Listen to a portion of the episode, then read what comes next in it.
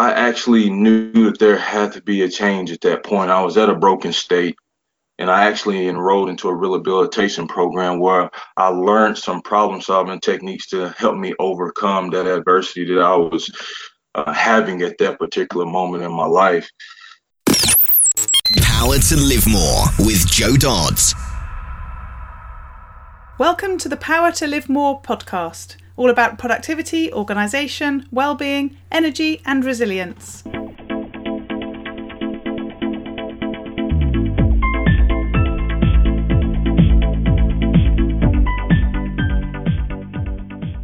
I'm Joe Dodds, and I started this show back in 2016 to enable interesting people to share their stories about how they use their power to live more, and by that I mean how they focus on productivity, organisation, well-being, energy and resilience to enable them to do more of the stuff that they want to do and less of the stuff that they don't.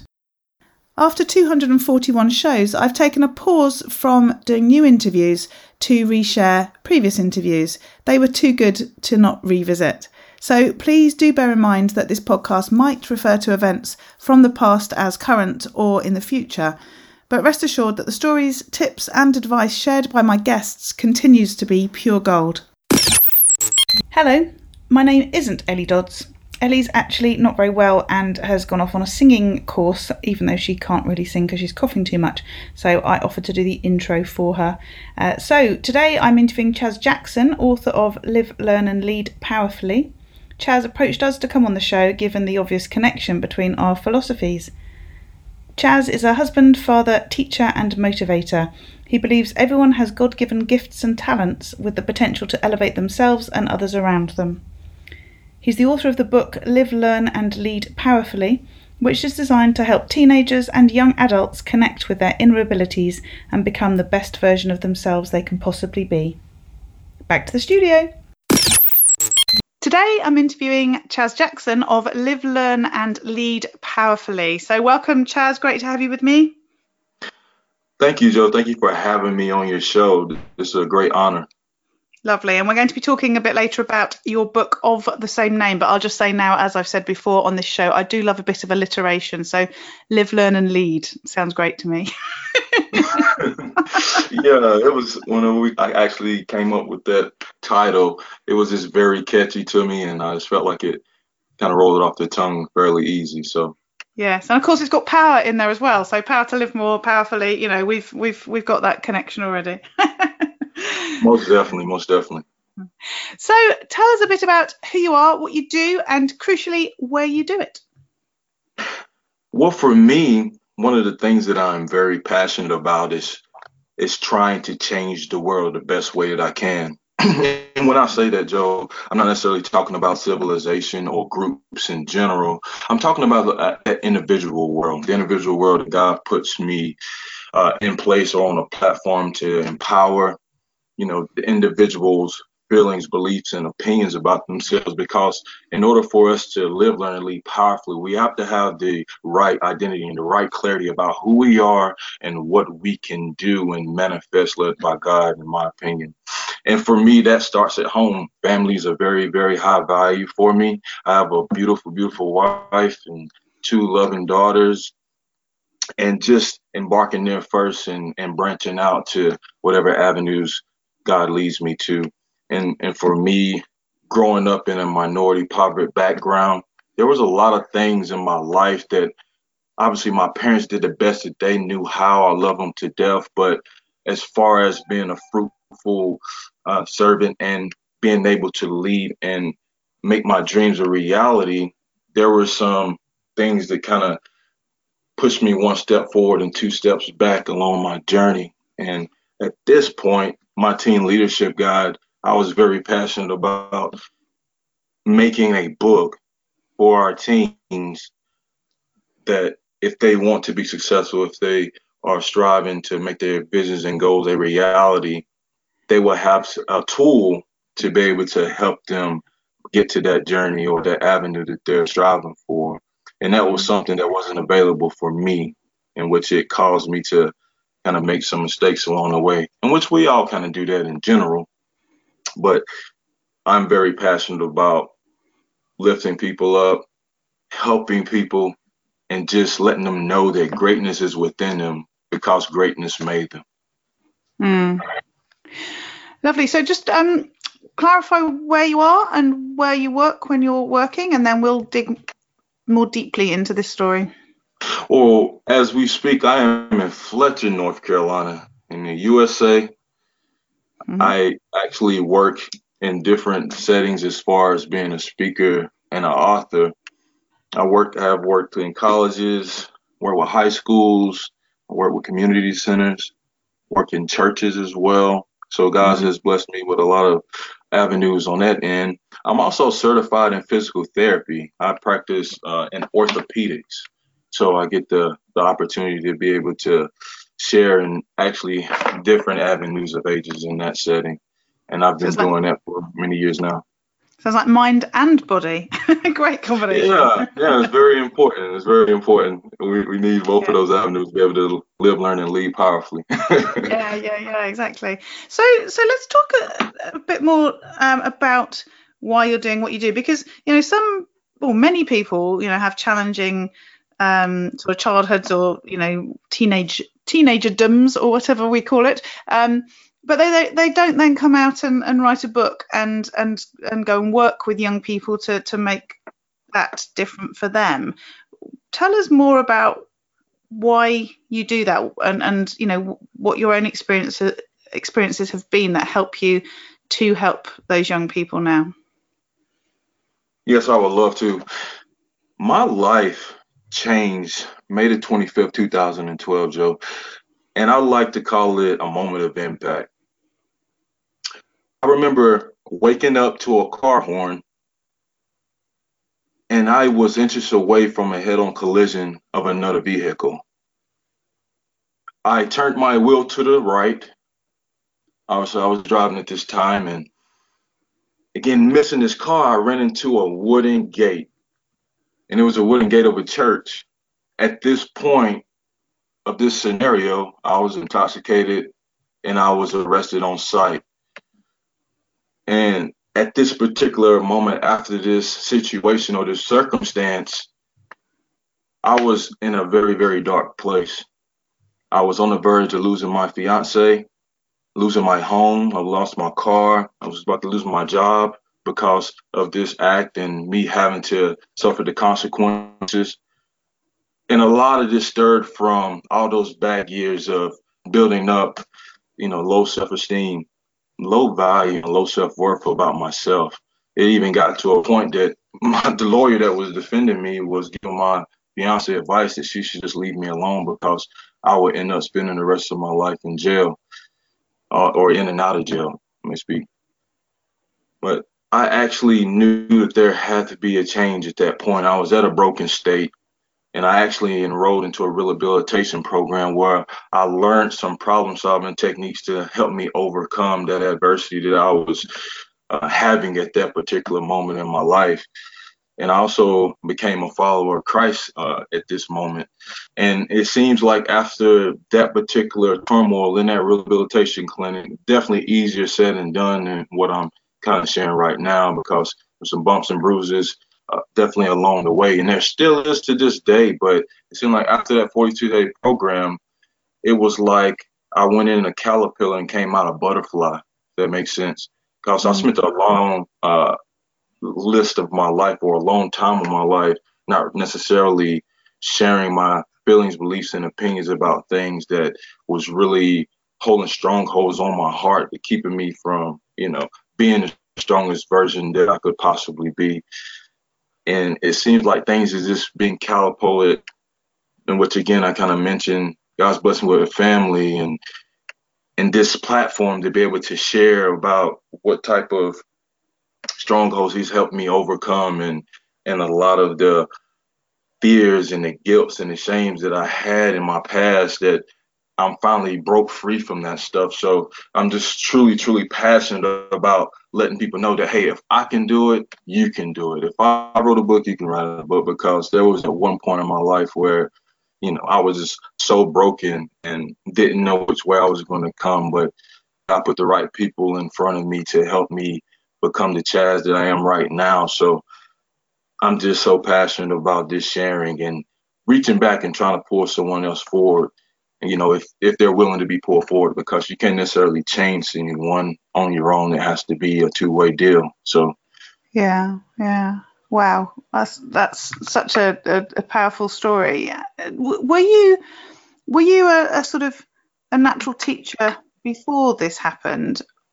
Or is it that you've had people help you and that sort of motivated you and inspired you to help other people? Because, again, not, as I said at the beginning, not everyone would go through what you've gone through, but then, you know, and come out the other side, but also turn that into, as you say, trying to pull people through with you. Well, for me, even going back further than that 2012 date, I was around 25. I go back to when I was around 5 or 6 years old. I was considered a daredevil at this time as a kid. I mean, I was the kid that loved these kind of trees. I mean, I would give my mother heart attacks all the time. So I mean, I always try to do these crazy things. My little Zuri, she kind of shows, I mean, she hasn't climbed any trees yet, obviously, but she's just kind of all over the place, kind of like I was as a kid, and just very loving, enjoying, and just fearless, you know. So I definitely got to watch out for her. But long story short, this is another moment of impact for me at this age, around 5 or 6 years old. I sustained a very severe head injury where I landed on my face in gravel and glass, and I actually had my head split open and had glass into my left eye. Now, another tragic event as far as, you know, having to have surgery, having to, you know, get my head stitched, and my eye, the glass that was in my eye, it was actually to the point that they was going to have to remove that left eye. Growing up for me, we was on government assistance, so it was at the point to where my mother didn't have the necessary funds to pay for that surgery. And to this day, I thank her so much because she fought for me. And at this point, my parents, my mother and father, was not together. They had two separate households, and I didn't know my father at this time, but by the grace of God, for him, he had private insurance, and he was able to come into the whole situation, and they was able to get somebody in to kind of save that eye. But why I say that story is because going back to school, I experienced a lot of bullying, being picked on, kind of dealing with that red flag behavior. As far as that was a point in my life where a lot of the things that I mentioned earlier of me building low self-esteem, low self-worth, low value about myself started. So I guess to answer your question, I didn't necessarily start out a natural teacher, because for me, I was really a closed off guy for a long time. You know, I never really shared my feelings.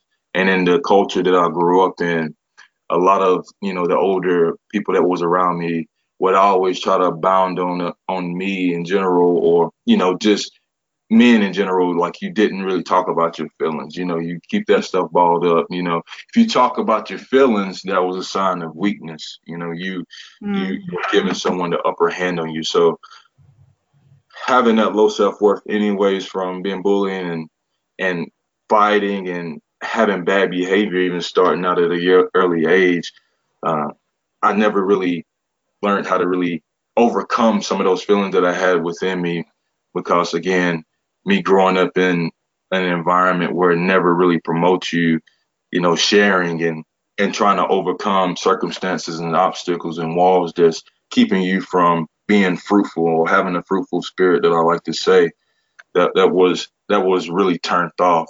So as I got older, again, God put people in my path along the way. And I share a lot of this in my book of, you know, passionate people that came around me, even when, you know, I had low self-esteem or low hope in my heart. They kind of helped catapult me to different levels in my life. I began to kind of build in being a natural teacher, if that makes sense, as I start overcoming some of the strongholds that was holding me back as an individual. It was just like, it was like a light bulb went off in my head. Like, hey, like somebody else needs to know about this. You know, I didn't know this, you know, back in elementary school or high school or whatever the case may be. So, and and I, you know, me looking back on my journey now, I definitely wouldn't change anything, because I wouldn't be the man I am today to be able to share and be able to help kids who are dealing with similar things whenever I go on talks. So I'm talking about bullying and teen leaderships in school. You know, I'm able to kind of relate to them on that end and be like, hey, you can overcome this. Let's fix you in general, because one of my favorite quotes is an African proverb. It says, if there's no enemy within, then the enemy outside you can do you no harm. So, and that's really deep to me, because a lot of me, again, going back to dealing with some of those things in my youth, there was an enemy within me that wasn't being fixed. So that's something that I just like to tackle first. And I feel like if we can tackle that enemy within, then we can accomplish anything that we set our mind to. Mm-hmm. So tell us more about the book. So, you know, live, learn, and lead powerfully. All of those words really speak to me, partly because of my business and also because of what I do sort of separate to this in the corporate world around sort of leadership and you know, the learning piece for me is really key as well. Tell me what that means to you, why the book's called that, and what you are sort of delivering with the book to your readers.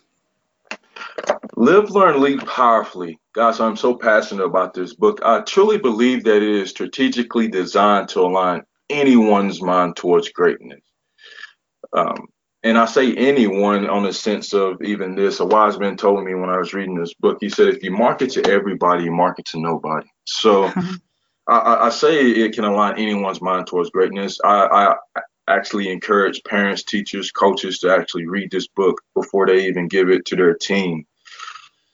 But it's designed for an individual and for me in general. You know, I take this daily challenge as well to be a passionate visionary who is determined to leave a legacy for themselves by adopting unwavering life values and serving others in an area of gifting led by God. So that whole paragraph that I just said, that is the focal point of that book, and we can talk hours about that paragraph. But I truly believe that, you know, if an individual is seeking to grow themselves spiritually and mentally, if they are on a path of wanting to make the visions that they have in their mind, whatever the case may be, if, you know, if they're in sports and they're trying to make it to college or to the next level, or if they're an individual that's wanting to start their own business, or if it's an individual that's wanting to branch out and just be a better them, taking the daily challenge of being a stronger version of themselves, they will be able to take something from Live, Learn, Lead Powerfully to help them get to the next level. I like to use the analogy of climbing Mount Everest. You know, it's a very, very, very long way up, as we all know. But I feel like Live, Learn, Lead Powerfully is not necessarily going to get you all the way to the top of the Mount Everest, but it's definitely going to help you get to the next level, to a point to where you can build the relationships in general to meet someone else to take you up the rest of the way, if that makes sense. Mm-hmm. So tell us more about how you work with your audience. You said obviously you have your, I guess what you call your day job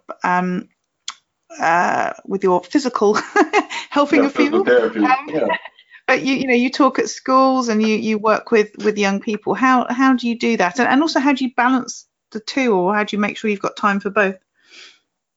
And that's the thing. One of the things that I've learned is whenever you give your time to something, you're taking your time away from something else, if that makes sense. So me getting into schools and being able to work with the young people is definitely challenging at this season of my life, you know, trying to balance it with family. And like you said, I do have a day job working in physical therapy, which is something I'm very, very passionate about as well. So as far as me getting out and speaking and and going and engaging with the students. It's definitely not something that's full time, obviously, on my plate. So the whole dynamics around that is I have to be very, very unique with it.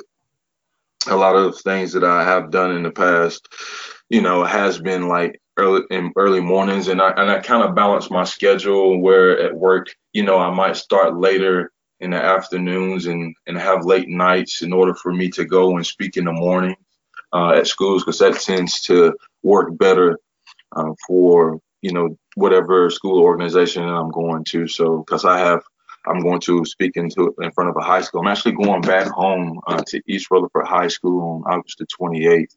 And that's going to be, yeah, that's my old high school. Yeah, it's like 100 plus students. And I'm just so, that's going to be so exciting to me.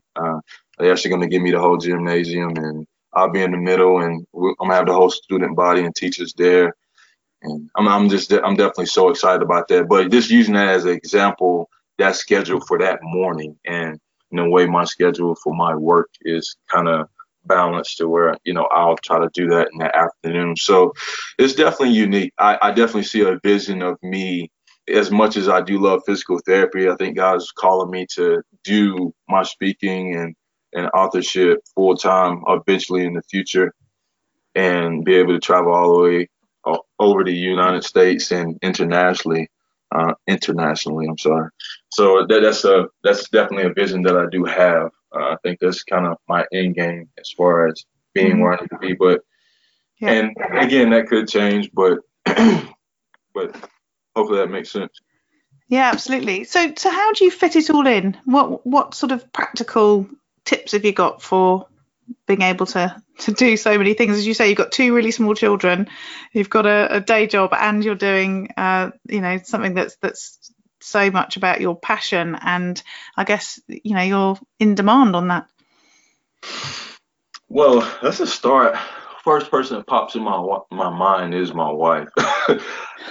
She's outside of, you know, digital apps and tools that I've used, she's a big part of me balancing and coming together with a strategic plan, because she's actually my planner. She's my planner lady. You know, before I take on anything, a lot of times, you know, I can go to her. I'm like, hey, baby, what do we have planned with the family? What do we got to do with this? You know, can I schedule this? So, so she's a big piece. So you definitely got to get an Amy in your life, or somebody. Yeah.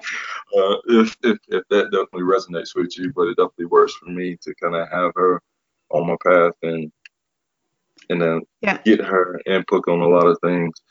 But again, just really for me, I have to be willing to get up early too, because again, I have two younger babies that expected my attention, expected me to be engaged. So a lot of times when they're awake, it's very challenging to send those emails or build that email list or to really reach out and try to, you know, get booked for speaking gigs or doing continuing education with physical therapy in general. So I definitely have to start early morning as much as possible. And some days that's better than other days, because here recently my Mila, she wants to get in. Not recently. She's been doing this a while. I mean, she's 11 months now, but she loves to get in my bed, and she loves to wake me up 3 and 4 times at night. You know, and I want to try to get up at 4:30 or 5 o'clock in the morning, Eastern Standard Time. So sometimes it can get really challenging, but I think it comes back to a strong why as well. It's something that wakes me up in the morning that says, hey, I want to help change lives. God's put me here for a reason, and I just love helping people. So early mornings is definitely important for me. I'm just trying to get up and get as much as done as possible. And obviously, was you going to say something? Sorry. I was just going to say, and what about sort of practical sort of tools, apps, things that you use to help you as well? Well, for me, Calendly, I definitely use that for scheduling at times. Trying to get people on board a meeting, whether it's setting up shows as far as on podcasts or some of my speaking events to kind of keep me on cue outside of my wife. I'm sure she's a little higher than Calendly for me, but that works. That's an awesome tool. I like to use, I like to use MailChimp for my CRM right now. It's pretty friendly use as far as, you know, getting that consumer relationship management going. Whenever I do meet some good people, I actually have to go key in some individuals, hopefully today. It actually offers July 4th in the U.S. But, of course, yes. I forgot that. Should have said congratulations or no. What did you say on July 4th? Felicitations. I don't know what you say. So I guess before we go watch fireworks, I'll try to enter in because I actually just had a book signing this past Sunday. And then which I went phenomenally. So I was able to share my book with some awesome people that I didn't know. And so, you know, MailChimp, that's definitely a good tool to help me kind of enter people, try to stay engaged with them, send out key information that I want my audience to know about, whether or schools or anything of that nature, to kind of keep them in the loop of what I'm doing and my eagerness to get back to the school to speak to the students. For me, I have a blog on my website, and that's always challenging to try to, you know, obviously having a lot on my plate. I try to stay consistent with adding some things on there. But before I even posted, I used Grammarly to kind of run a lot of my material through to kind of make sure I can stay error-free as much as possible. So Grammarly is definitely an awesome tool for author editing. I actually use it a lot with my book, Live, Learn, and Lead Powerfully, outside of the publishing company, kind of going on their end to kind of edit my book. So that's definitely an awesome tool to kind of use to, you know, if you're doing blogs or, you know, if you are inspired to write your book, to kind of, you know, help check over some of that grammar errors that you're making. And there's also a really neat tool is it actually has a source on there where you can actually test to see if there's any plagiarism. So it can, you know, if there's something similar online and you will need to go back and change it up, obviously, because, you know, that's something that's a no-no. You know, as far as integrity wise goes. So that's one of the really big key things I like about Grammarly as well, is you're able to do that. So lovely. So what about keeping yourself healthy in order to sort of fit everything in, especially given that sort of health is your thing as well? I mean, we've said you've got a really busy life, you've got young children, you're being woken up constantly. We're looking after some animals at the moment. Well, we've got our own animals, but we've got two extra ones, and they wake me up throughout the night as well. And it's like 12 years since I had a newborn baby, and you know, I am feeling like I know what you're talking about at the moment. So how do you keep yourself healthy to get all this stuff done? You know, you definitely trying to watch what I eat on a regular basis, and I definitely love to eat. You know, it always helps. Again, going back to my wife, I know. Hopefully, I get some cool points from her. I mentioned her a lot during this. What she did is listen to it, but it's awesome. It's awesome to have a partner in your life that's kind of on the same page with you as well. You know, it kind of helps the self-discipline part, which I truly believe self-discipline is the link that connects your dreams to reality. So, you know, if you have that dream of being fit or trying to live a better lifestyle, you know, being able to have self-discipline is key, and which is still a big part for me, to be self-disciplined. But having someone around you that's motivating you and kind of, you know, is a kindred spirit. They believe in some of the things that you believe as far as being physically fit. It definitely helps. But for me, you know, I've trained for so long. It's become like a muscle memory for me, because I haven't shared that I actually play collegiate football. And I started working out at a very early age, around 10, 11 years old. So it somewhat comes natural to me individually to try to stay fit outside of, you know, like you said, the busy schedule. Mm-hmm. But I love to run. I love to use Run Tracker. That's an app that I use. It helps me kind of track, you know, my time and my distance. I really find that very helpful for me. Yeah. And the macro counting, I'm not the hugest fan on that. I actually did it once. once or twice in my life, but trying to count calories. Some people enjoy it, some don't. But MyFitnessPal is something that I have used in the past. And it's a very user-friendly app to where you can kind of keep kind of like your calories. I know my wife, she's doing keto right now, and she's really, really enjoying that, you know, cutting back on the carbs and you know, trying to keep the proteins and fats within your system. Obviously, fats kind of help things digest whenever, you know, you're not, you don't have those necessary carbs within your system. But yeah, so just being mindful about what you're eating. I say if it tastes good, don't eat a lot of it. It's funny you should say that. Actually, I just started reading a new book last night, and it's a story about a Canadian woman who went on an exchange to France when she was, I think, 19 or something. And the first couple of pages, she clearly doesn't speak very much French, and what is sort of consumed.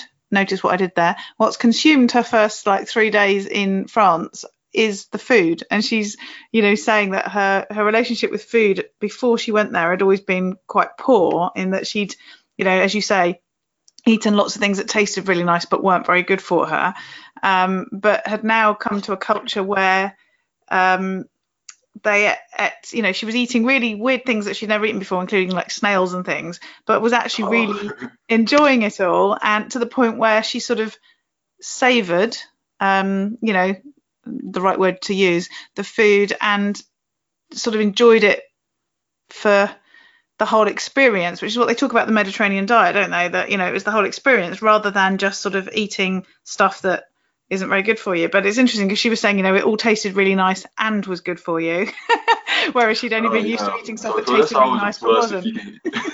Yeah, that's always a plus if you can get something that tastes really good and it's actually good for you, for sure. Yeah, exactly. Exactly. Oh, you got me with the snails, though. That's very interesting.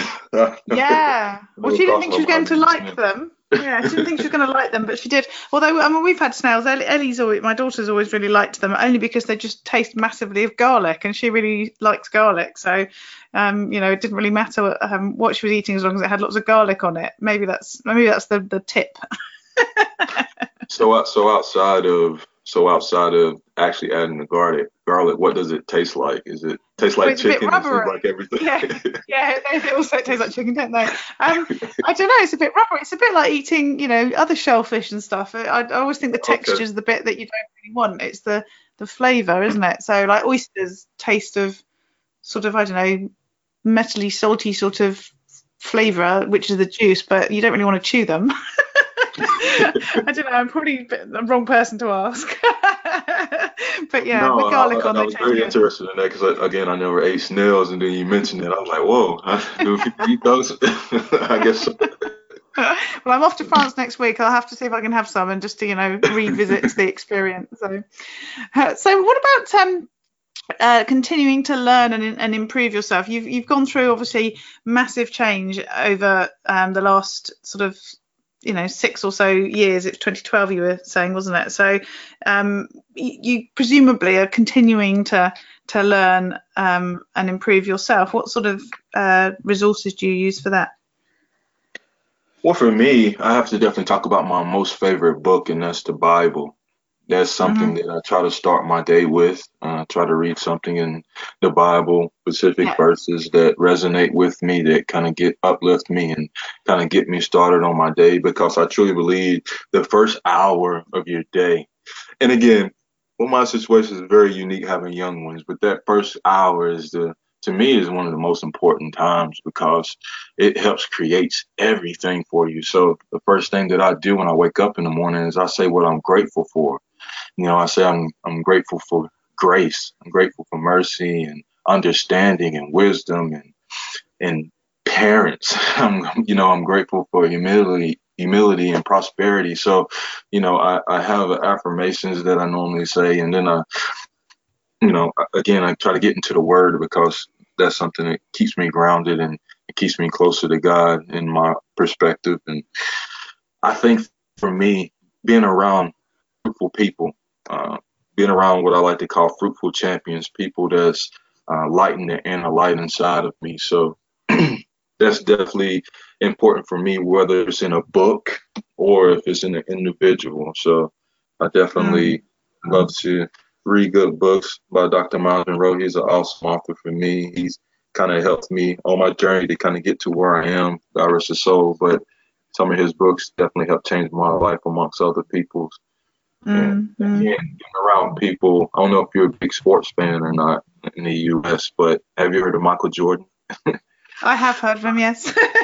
Well, for instance, like Michael Jordan, he's considered the greatest basketball player of all time. But even Michael Jordan, he had Phil Jackson. He was his coach, and his coach took him to another level. Or for football, Tom Brady, obviously, he's still playing in the NFL, but he's considered the greatest quarterback of all time, even right now. But he has Bill Belichick, which is his coach. So I think having the necessary mentors in your life, having people that's pouring into you, you know, Jack Canfield, he's the author of the book Success Principles. And he said, success leaves clues.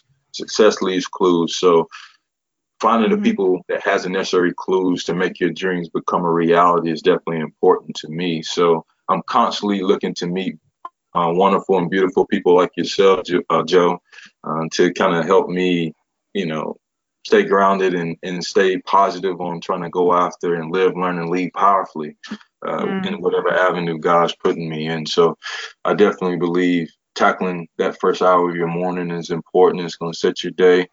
And again, for me, staying in the Word and getting around people that's promoting my success and looking for my best benefit. So So when you're talking to the students about the concepts in your book about living, learning, and leading powerfully, what sort of messages are you giving them? Because you talked about just now, you know, having these sort of mentors and people who have been successful that you can sort of work to sort of emulate. Does that form some of the work that you do with the children? Yes, most definitely. And one of my biggest things with talking with the youth is allowing them to understand that they do have a voice, and they can do anything that they put their mind to. Earl Nightingale, he had a speech called The Strangest Secret. And it's powerful to me, and it's very simple secret. It's you become what you think about.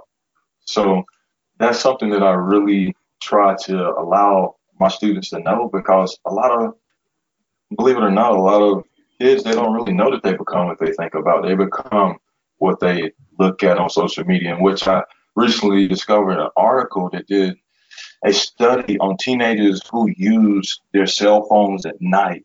And what they found is it caused an increase in anxiety and stress, and it caused an increase in depression. It's using your cell phone at night for our teens that, you know, being on social media. So encouraging them to make, you know, good choices as much as possible. Obviously, we're not perfect, but trying to set themselves up to build morals and values. I talk about that in my book of applying values that's connected to whatever goal or dream or vision that you have. So values are very important. And those are, you know, beliefs and standards that you choose to align your behaviors around. So I really make that important to them. Like, what type of values are you setting yourself for?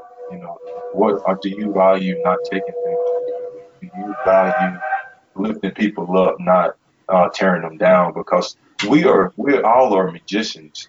You know, you can cast a spell on someone with your word, or you can break a spell. So really letting them know, hey, what you say to people really matters. You know, you never really know what someone's going home to or what their home life is, you know. And, you know, you get kids that come to school and they're getting bullied, you know, and they're already having struggles at home. So, and that is actually raising the percentage of suicide. So, you know, allowing kids to really be self-aware, because you know, your reality is based upon your awareness, which is created by knowledge and inspiration. So I truly believe knowledge is power. And for me, you know, when I go into a school, if I'm talking to 100 kids, you know, I'm looking for that one kid that's really engaged, that one kid that's, you know, that's really wanting to make an impact with their life. And again, I wish all 100 would be engaged, obviously, and that's what I'm going in for. But for me, you know, I'm trying to find that one kid that's really needing my message at that time, and hopefully that can catapult them to the next level. Mm-hmm.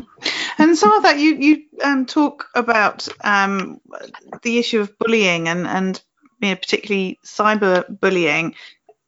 How much do you see of that being an issue, and what sort of help do you give to youngsters to think about it? I mean, clearly some of it is about that whole self-esteem thing that we've already talked about, and being more robust and therefore sort of rebuffing people trying to bully us. But it's not always that easy, is it?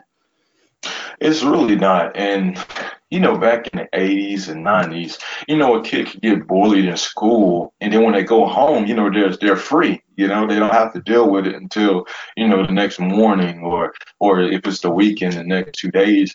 But now, you know, a kid can get bullied at school. And as soon as they leave, you know, every kid now has a cell phone in school. So they get on their timeline and they're getting bullied there, too. So it's kind of like they're getting a double dip of the thing.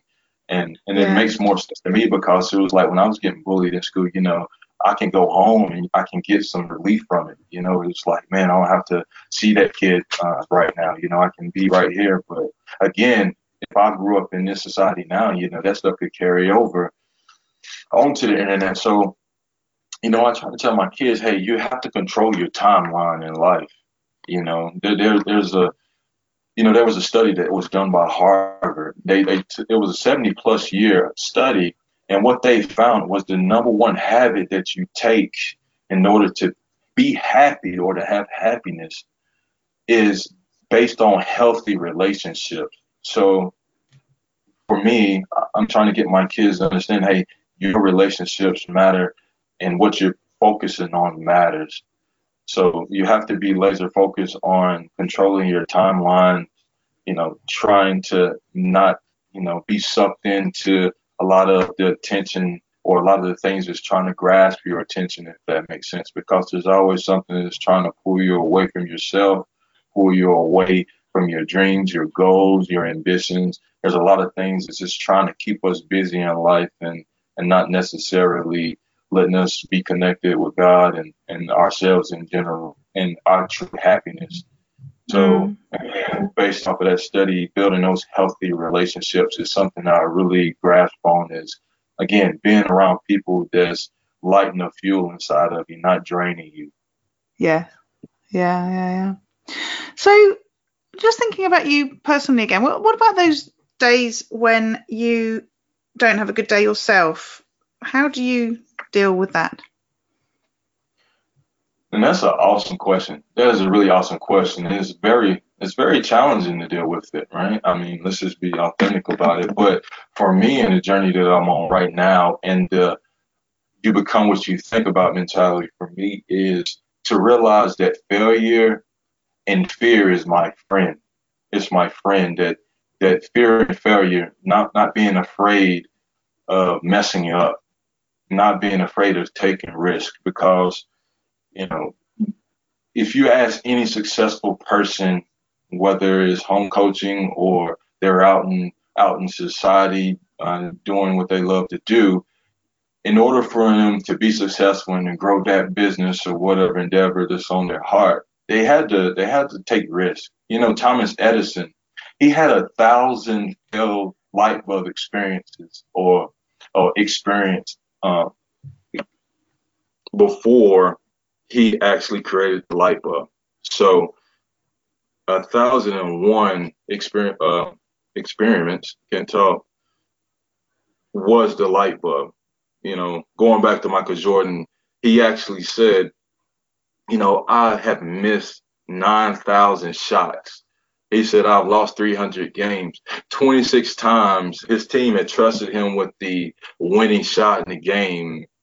And he went on to say that he's failed over and over and over again. That's why he has succeeded in life, because he's failed. And again, being willing to take those risks, that's definitely important for me. And when things, again, you know, me having a family, sometimes, you know, I cannot get online and check my emails or respond to someone in a timely fashion because my wife and my kids need me. For me, that was something that I had to come okay with. That's the season that I'm in. You have to be okay with that and be willing to fail to be able to reach out to that person.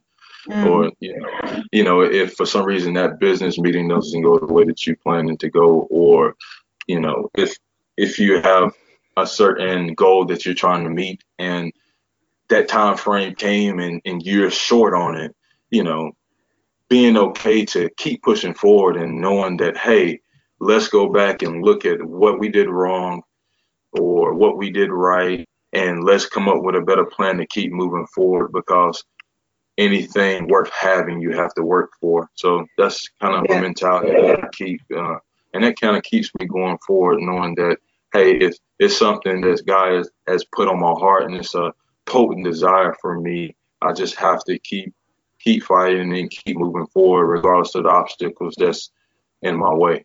I love the concept you talked about, the season of your sort of life as well. It's sort of, there are times, as you say, where we've got other challenges, or we've got a combination of challenges, and we can only do, one of the phrases actually when I used to do social media marketing training, I used to say, you know, we can only do what we can only do. You know, there's always so many things that we want to do, but we can still only do the things that we get the chance to do. It's just about being clear as to what those most important things are, but as you say, in relation to where we are in our life. So as you say, when you've got young children, it's a different availability for those priorities than maybe when they're a bit older or before you have children or whatever. And it's about acknowledging those different stages of life and what's possible and not during those, isn't it? Yeah, and you hit it right on the money. For me, going back to when I was talking about having values and morals for your life. So, you know, my family is right under God. So anything that they need me for, or if, you know, as far as me wrapping my endeavors or planning or doing anything outside of my household, my goal is to always try to make sure that my family is taken care of first.